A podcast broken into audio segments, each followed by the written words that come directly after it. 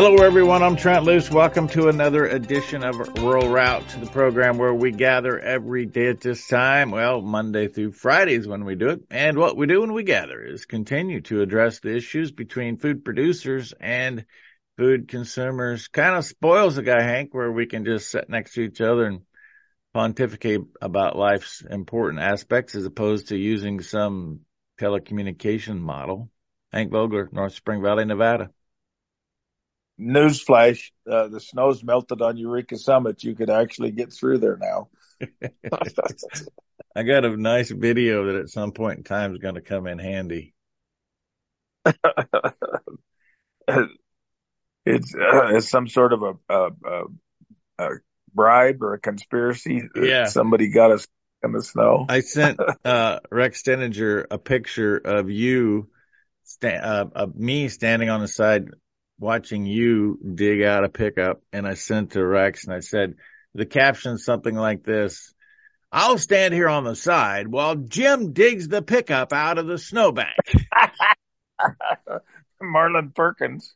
Yeah, and then, then you taking pictures of those Mustangs hanging out of the pickup. That was pretty funny too. I haven't shared that one yet. Was that illegal? I don't know. I don't know either. I guess there's one, one way to find out.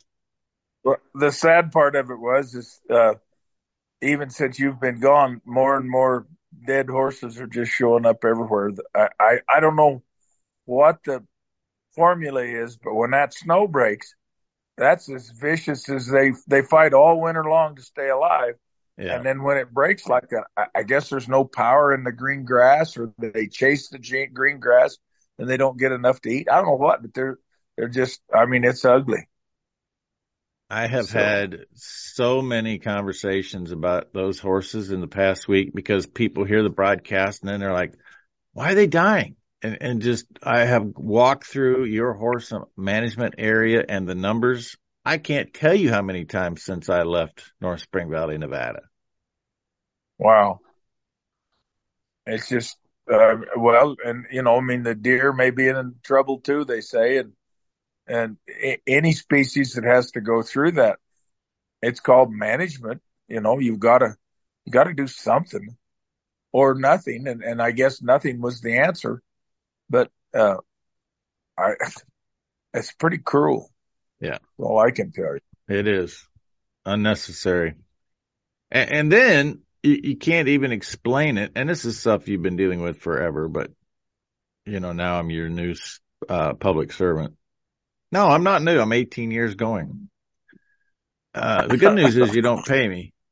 But anyway, um, it's like, well, well, how can he be anti-horse? Uh, nobody on the Western Range is anti-horse. It's about pro-management. You, you can't seem to create this line between where the, you own animals, you manage animals properly. It's not about eradicating. It's simply about managing them to the best interest of the horse. Well, and without pontificating any more than I usually do, we started this country to give the individual, ordinary people the upper hand. And that was because of states' rights and all of these things.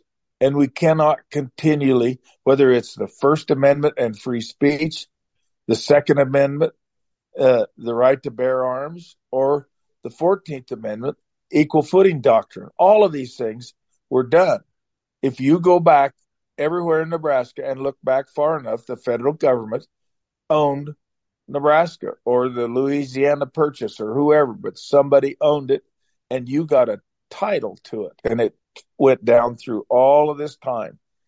Same way with these range rights.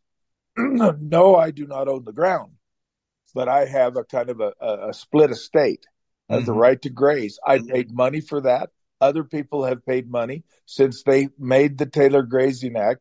Even prior to that, there is maps showing the metes and bounds of the permits that go back when we were the Utah Territory. Everything, all of these things were done, and then oh King's X will let this little group in. Oh King's X will let this little group.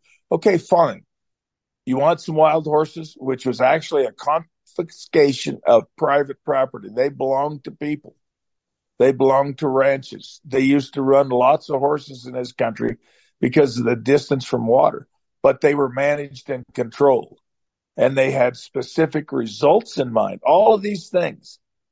And then through propaganda, nothing more than vicious prop, it's vicious now that it was just so innocuous. We're just going to have a few horses. We're going to make them the symbol of Nevada. We're going to do all these things. We can't keep doing this or pretty quick it's going to be, well, we don't need those ranchers out there. They're, pro- they're producing something that we shouldn't be eating. Uh, let's, let's get rid of them. Well, let's get rid of the hunters too, because they got guns. Let, you know, let's get rid of everybody except au natural. Perfect, perfect society. A lot of people came to this country for perfect societies along the East Coast, failed, and eventually we had a republic, not a democracy. The founding fathers hated the idea of a democracy. They called it mob rule. They said it was the same as two wolves and a lamb voting on what to have for dinner. Mm-hmm. It's a republic. Each individual state should be able to manage its own business. The federal government should be minting coin, protecting our borders, maybe delivering the mail, a few things like that. And and it's out of whack. It is completely out of whack. Okay, I quit. In this vein, I, I, see a very interesting scenario taking shape. And that scenario is that first there was a, an attempt, and you were on the forefront of this. You, not you, but because of where you're at and what you're doing, there's an attempt to demonize the cow as being anti uh, planet healthy. That the cow is part of the environmental degradation. And that happened for quite some time, and it's still happening for the most part. But I'm beginning to see a shift because the same people who've been demonizing the cow and being environmentally degrading are now talking about, and this started March 3rd when I really started seeing it. So it's really new. Because you remember, I read to you the Department of Interior Order 3410, which walk through how important the grazing animal is to biodiversity, to plant growth, carbon sequestration. Overall health is is dependent upon a ruminant animal, be a cow or sheep, whatever the case may be. But now all of a sudden, Hank, the cow that is owned by somebody is the problem. The cow that is wild in the rewilding phase, now they're beneficial to the environment. So it all comes down to who owns the cow, whether it's good or bad for the environment.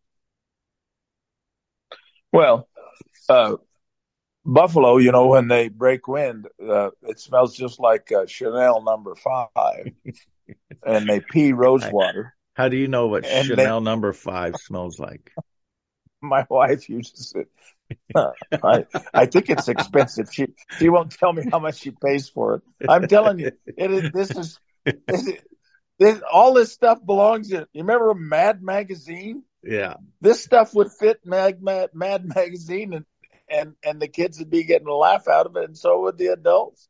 I mean, it's so insane. It doesn't make any sense. Uh, okay, put all the buffalo back, but but you got to take Trent Loos's deed to his farm away in Nebraska yeah. because that's where most of them were at.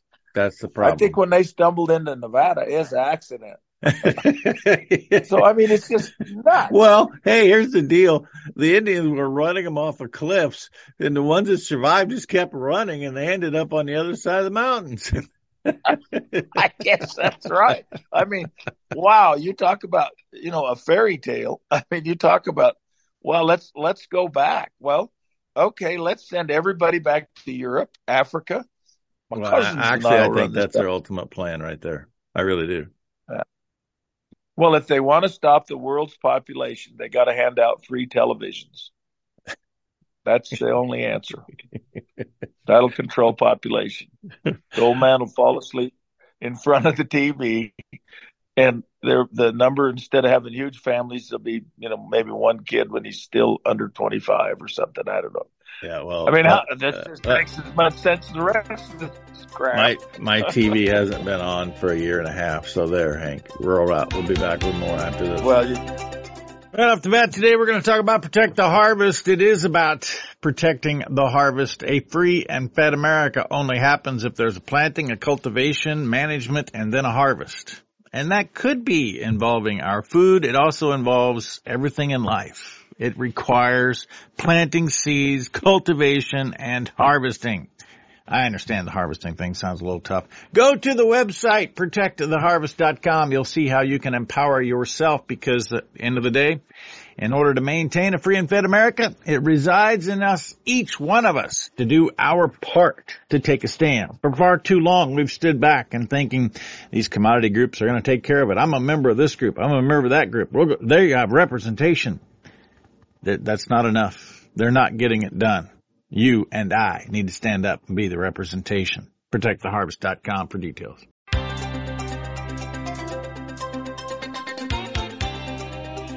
Welcome back. Rural Route, Trent Loos. Uh, Hank Vogler, who I am negligent because last week when we were together, I had an assignment from Robert Farnham at High Plains Cattle Supply, Brush, Colorado, and I failed in the one assignment that he gave me. So I'm going to ask you now. Uh, Robert kindly gave has given me a book about Bill Kittredge. You know him?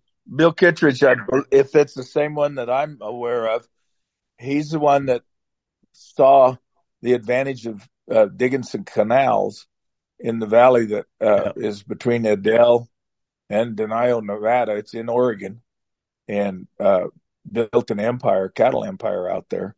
Uh, my granddad, I'm I'm sure knew him, and then uh, further to the west, and then up towards uh, uh, Silver Lake, and and in there, in the, and still in eastern Oregon, there was a ZX, which was a very large ranch too, and then my granddad's ranch, which was privately owned. It, it was private ground. He traded out all of his forest permits and BLM permits and everything to, uh, I guess, you know, in his mind that, uh, it was going to be an issue and, uh, he kept purchasing private land. So he had, he had about 120,000 deeded acres in a block, but those ranches were bigger, but they were incorporated with the BLM and I think Forest Service and even Bill Kittredge may have at one time even run, uh, in uh, a wildlife refuge. I'm not sure, Okay. but it's a huge ranch. Which leads me to the next discussion and my, my only regret, and it's not a big one because I can still fix it. When I left your place, you know, I came and I found my new favorite spot in, in Nevada, and that's Borderline Inn. That looks like a great place to hang out with all those old Basque sheep herders up on the wall. And uh, rumor has it there's a picture of Hank Vogler up there. I didn't see that one, but I'm going to be back. My my boots, I think my boots, as far as I'm not considered part of the old crew, so I they took a picture and my boots were in it. So and then I I've went. been the master ceremonies of that thing for since it started. I, I've missed twice, once because of my surgery, and once they didn't have it because of the COVID. So All right. Well, let me tell you what. As remote as that place is, when you start not having events because of some disease in that remote area, you know that there's somebody pulling somebody's leg. All right. So anyway, I leave there and I come over to Delta. And I come into Delta and I see all this water development and I can tell there's some serious planning and irrigation that's taking place because you're, you're pretty much in the middle of a desert. I mean, it is the desert. Then you come into Delta and you got green everywhere. So I just literally just stopped in a dairy and I said, Hey, I want to do a story on this. And, but it didn't work for that outfit in that given day. I have the right person to talk to, but that was developed in like 1910 through 1925. I can't imagine. I'm going to restate that the innovation and, and the ability of that generation to have that vision on how they can capture the water, get the water, use the water. It's just incredible. Now we're trying to tear it all down, but I just, I want to say that it's just amazing what's been put together in a time when they didn't have GPS to do all of their plotting for them. Well, And then anecdotally, uh, they came in and built a coal fired plant there because uh, I think Utah has a lot of coal. And they bought most of those water rights. Then they realized they didn't need that much water, or over a period of time, the evolution of how to process coal to make energy. In fact, we get our energy over here in Nevada from that coal fired plant in Delta. Hmm. They gave the water, I don't know if they gave the water rights back, Trent, or they allowed them to use them, but there's some sort of a, a, a contract thing. And, and yeah, they put it all back together. So that, uh, innovation again, like desalination. I'm sure the yeah. first time they used desalination was Columbus or somebody else. They, uh, they had to have captured water of some form across the ocean. I believe. I don't think they could have carried enough water to drink. They they had to figure out how to heat the water up the, the and then take the vapor off and use it for drinking water. So we've been desalination for years and years and years. Hey, hey! I, the good I, news I'm is you. While and when you and when you do that, you have salt left over to salt your potatoes. You got it. You got it, Mister. Give the man a cigar. He can be taught.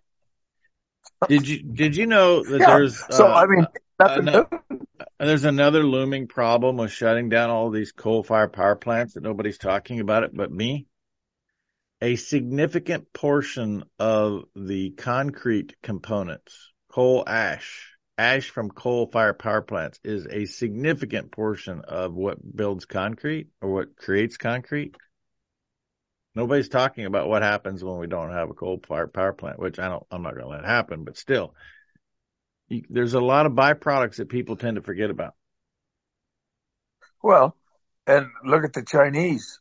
Uh, they have they build another coal fired plant every week because they have coal, but they don't have uh, oil, and so they're buddying up to the Russians, who they fought for several centuries uh, over things. You know, you know that but so they're going to create one more product that the world needs to make cement uh, and have the upper hand because we're getting out of the oil business, we're getting out of the coal-fired plant business. What in the world are we all going to do? Just take in each other's laundry? Uh, uh I mean, look at history. The Ming Dynasty for 300 years, they wind up building a wall that was about 4,000 miles long.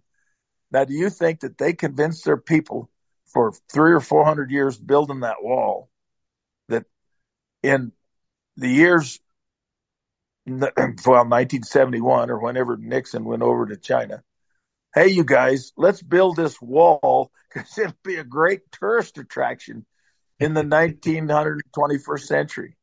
Yeah. Okay, let's do it. Or, or, or were they trying to keep the Mongolians from in and other tribes from invading. I mean, you know, I mean, how ridiculous can you be? Uh, there, there is so many, only so much room on a lifeboat, and the world looks at us as a lifeboat, and they're coming, and we are not sorting them out, and and then that's maybe a cruel term, but we have to do that.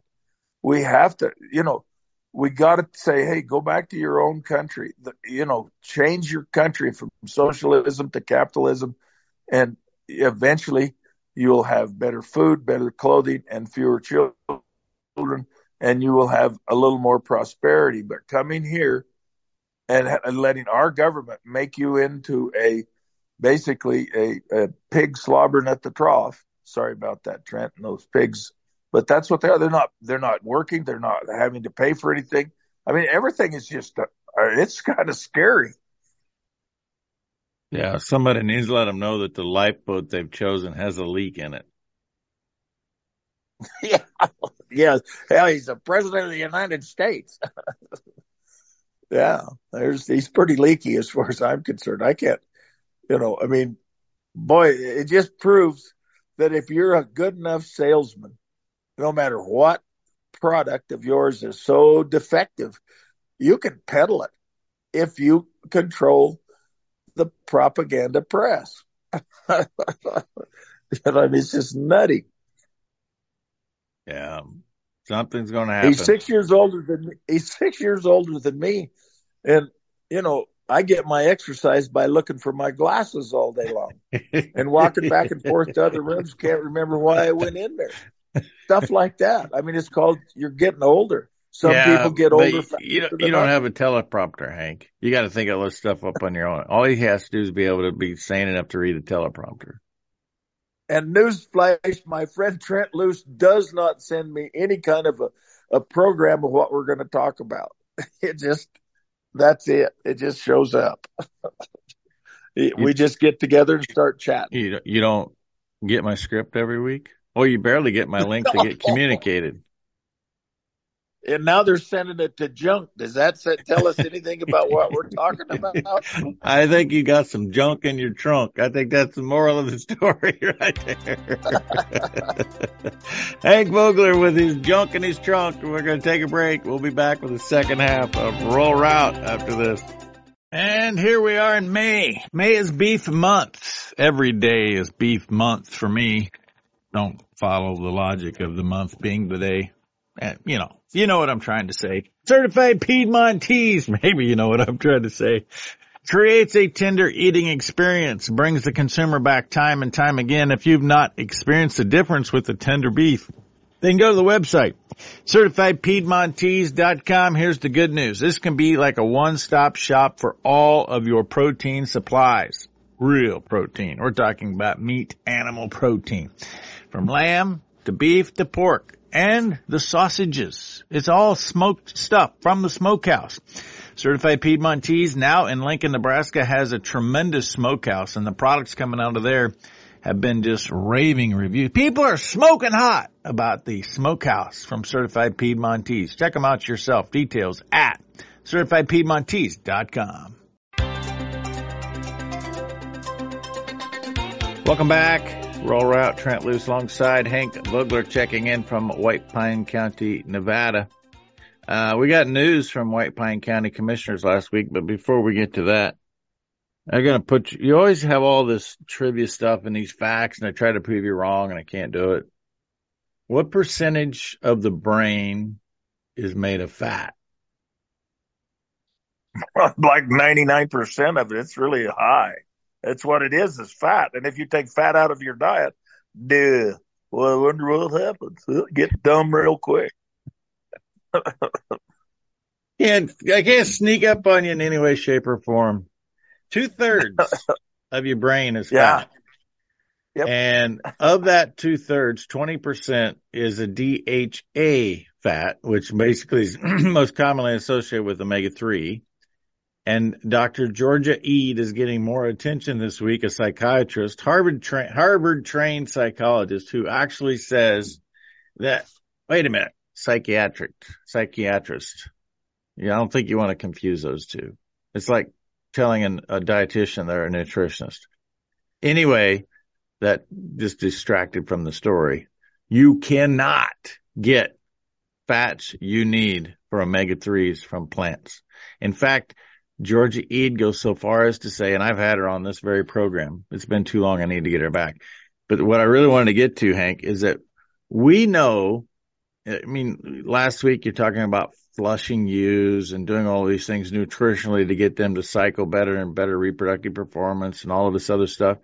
She goes so far as to say that pregnant mothers who do not consume enough fat and have a deficiency of fat consumption, particularly the DHA fat during pregnancy, their kids may not have the ability to overcompensate for that.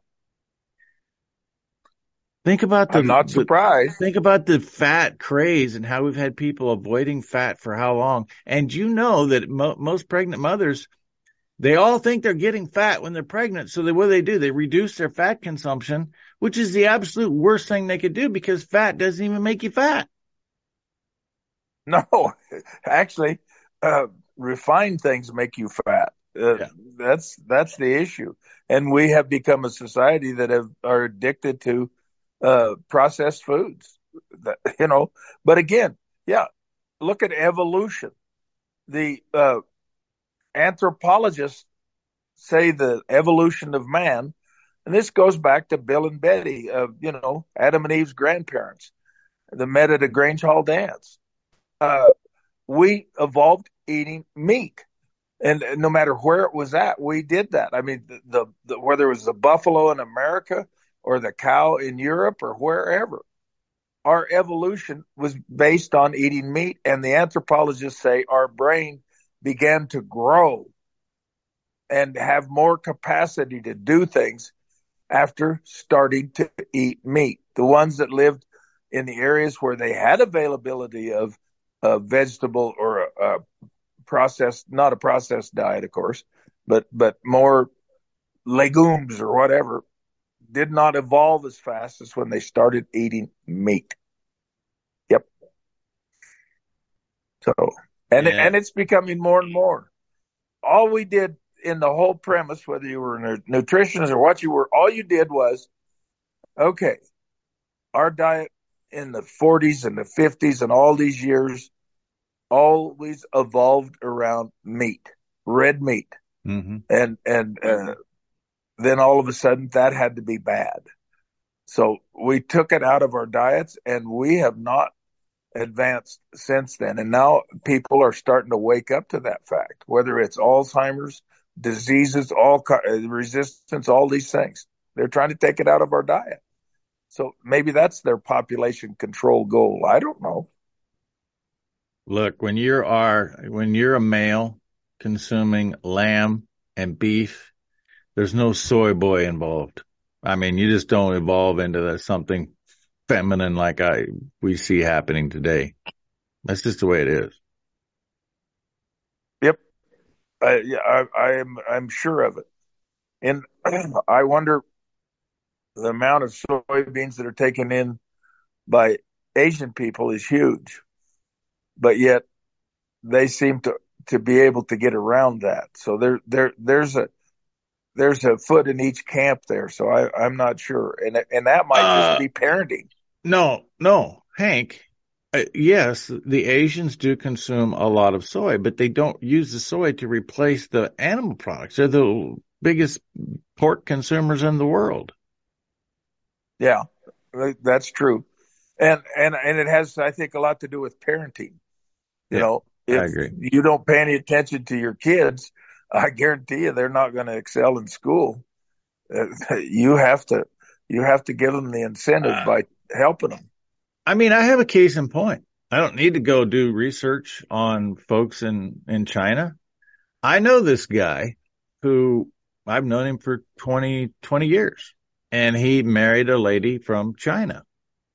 And since she started cooking all of his food, which has more of a Chinese culture than he ever had before, he's no more of a soy boy than he was before she came into his life.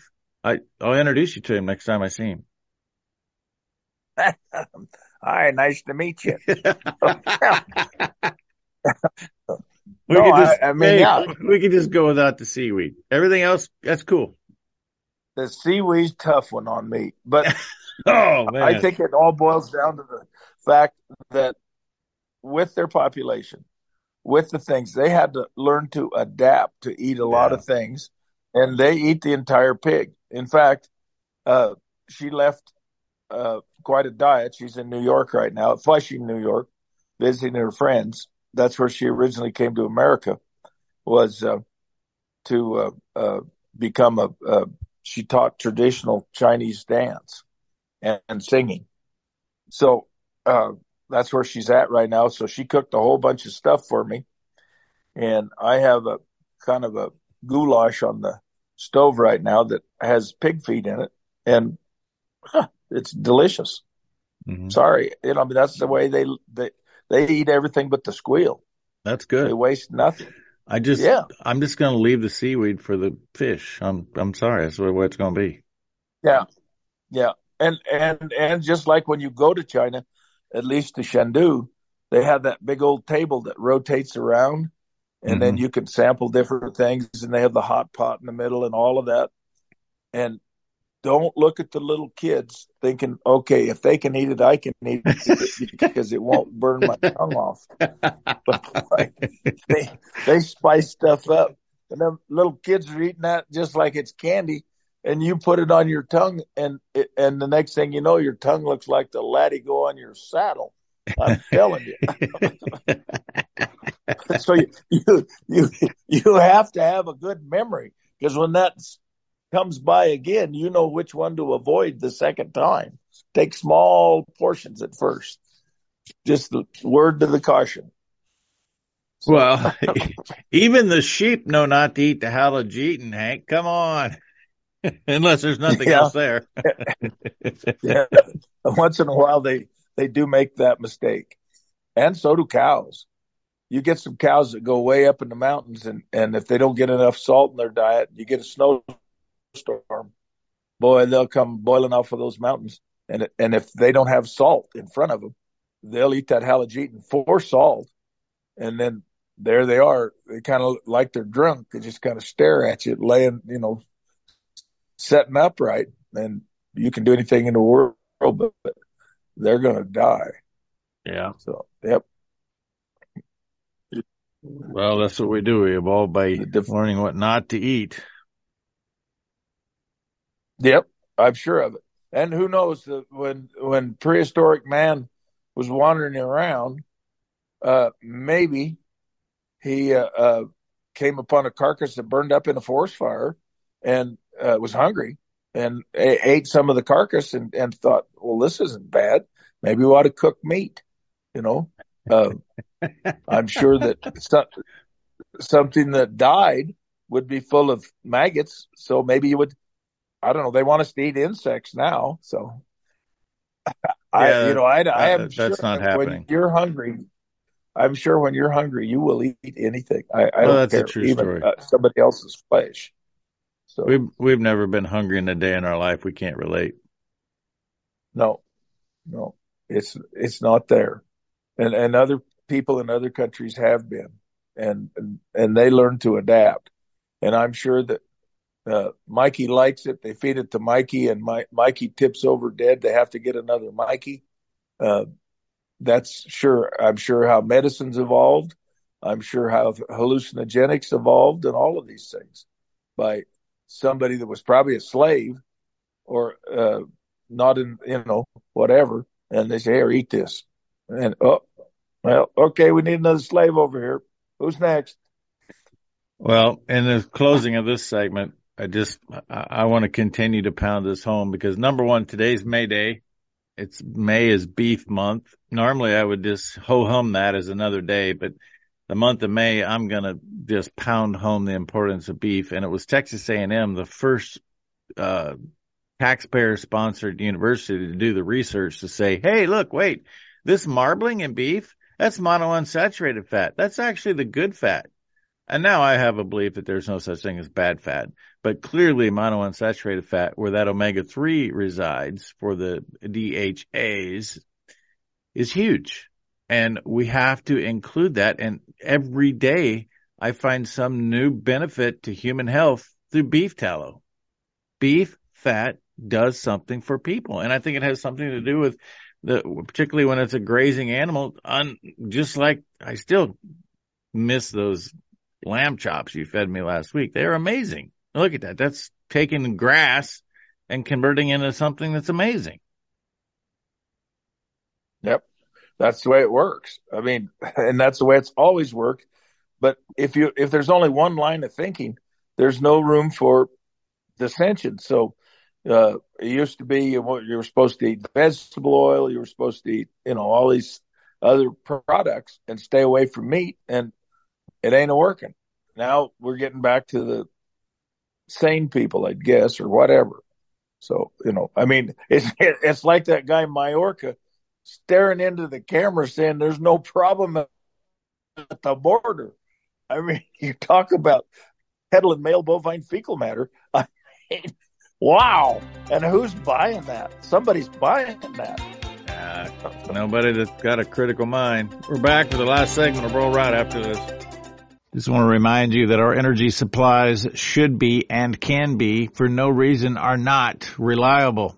Coal supplies a reliable uh, energy supply and has for how many years? You know what? It's now cool to get a lump of coal in your stocking because we're trying to demonize it and everybody needs to have heat. Not only heat, electricity.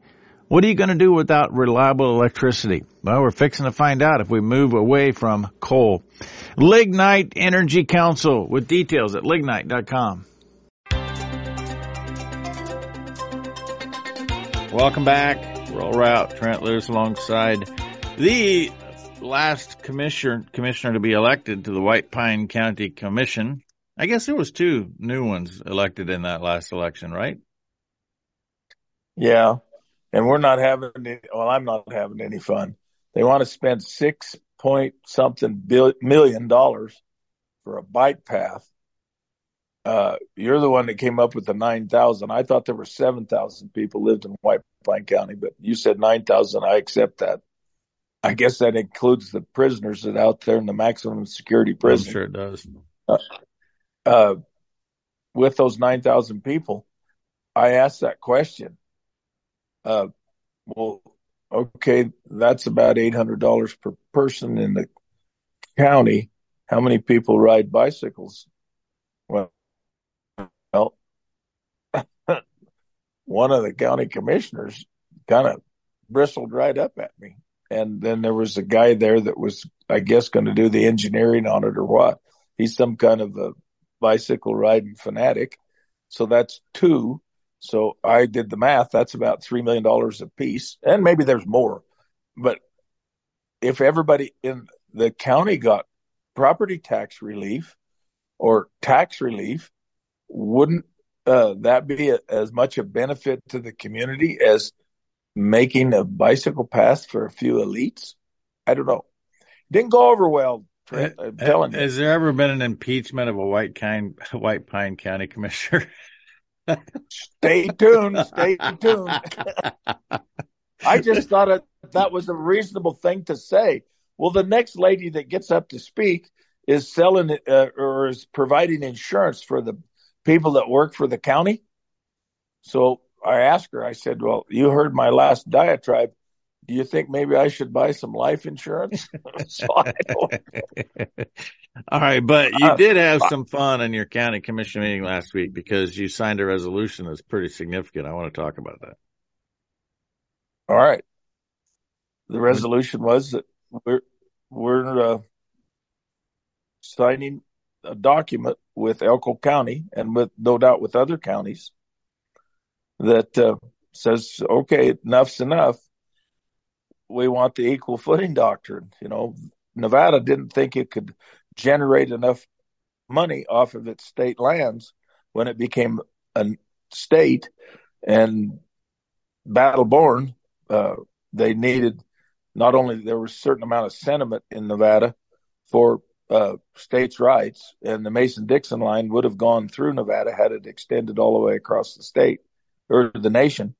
And uh, Lincoln needed the silver uh, to help finance the war. So all of those things together, we never bothered to take state lands. And the old joke was that every horse and dog in Nevada, you had to have a hundred thousand people, I believe, in order to uh, get a, a statehood or, or even ask to be a territory. So I don't think Nevada had that. But anyhow, that's how it happened. And now a resolution has been signed to send the government packing and, and give us the same rights that Nebraska has. Texas wouldn't join the union with federal lands. The only federal lands in Texas are lands that they have purchased for needful forts and buildings. Period. And and that's all Nevada's asking. And of course, it's an uphill battle. But other things are strange too. Eastern Oregon is trying to get out of Oregon. Uh, you know, thing, times they are changing, and and these are constitutionally guaranteed things. I believe that we should be uh, not should ignoring it. We, you know, I mean, find you could find a mine that had gold nuggets as big as road apples, and you're looking at five, ten years, and then the extortion shows up everybody says, well, if you'll de- buy buy some cattle ranches and uh, give us the give us the permits so we can protect the sage grouse. Well, no, the ranchers have been protecting the sage grouse for a hundred years. What's the matter with you? You know, but no, no, we want that or we won't sign off on it. You got to go through the NEPA process. Everybody can, can, for the cost of a stamp and an envelope, can protest. Uh, uh, there's always four or five. I mean, it's just bureaucracy after bureaucracy. Nothing gets done. It's nuts. I do have It have needs to change. I do have the original letter from Elko County Commissioner Rex Steninger, and I read that letter, and it, it goes. This is the not just a county out here on its own signing a resolution. As you said, you're partnering with Elko County, but you have an elected official who has said that if 17 counties issue a resolution, he'll sponsor and champion a bill to get these federal lands in Nevada back to Nevada control. That's a big deal. Which means you should be You calling all your friends in And- other counties to make sure they follow suit. And, you know, the uh, proverbial uh, herd in the punch bowl would be Clark County. Uh, they pretty well control the BLM. They get anything they want. And if the state gets all the federal land, well, they also control the legislature in Cartoon City, uh, Assembly and Senate. Because what? Uh, Governor Lombardo uh, corrected me. It's like 76% of the population is in Las Vegas, but I threw in uh, Pahrump and part of Nye County that is not in Clark County, but their uh, enterprise is all based on pretty much uh, Las Vegas. So it's it's tipped over very bad towards Clark County, and and the Democrats pretty well control it, and uh, maybe that will be. But I think the other 16 counties, I think, have had a gut full of uh, everything, whether it's building a road, a school, or doing anything without going through a massive amount of bureaucracy based on the National Environmental Policy Act, which It- is federal. It's worth noting, Hank, that um, for for those of us in the Great Plains, like Nebraska with 93 counties, Iowa with 99 counties, that uh, Nevada only has 17 counties. So it is all the counties. Yes. Yeah. Uh, some of them are, are some of the largest counties in the country. Nye County's huge. Elko County's pretty good size. Lander and Eureka County are pretty small, but they were all, I believe they, the reason they were small is that those people formed those counties because of, of gold and silver and mineral discoveries there Mhm. and uh, uh, you, you know most of the most of the people that work in the mines live in Elko County, but the mines are in Eureka County. So uh, uh, they've been able to champion these causes for states' rights also, uh, and uh, just because they have the money to do it. Uh, White Pine County, we had the old copper mine, and uh, maybe the sentiments are a little different. Uh, and I bring up stuff like under public comment, I thought was the proper place to put it. I said, you know, instead of building this tube from the top of the mountain to the bottom using coal fired plant in Delta, Utah to pump the water up there and then the pump storage or whatever it is down the tube, we already have a pipeline that comes out of the out of Duck Creek that comes around and comes into McGill. Uh, put a Pelton wheel in it and create electricity there. There are other creeks close to power lines in Spring Valley and other places that they could create probably as much electricity and without spending more money and energy than they'd take in. So I brought that up under public comment and everybody kind of looked like a deer in the headlights. You know, I refused to, I refuse to uh, talk to the people that are putting in that pipe because I'm scared to death from all the rumors that uh, their influence is is not what we need.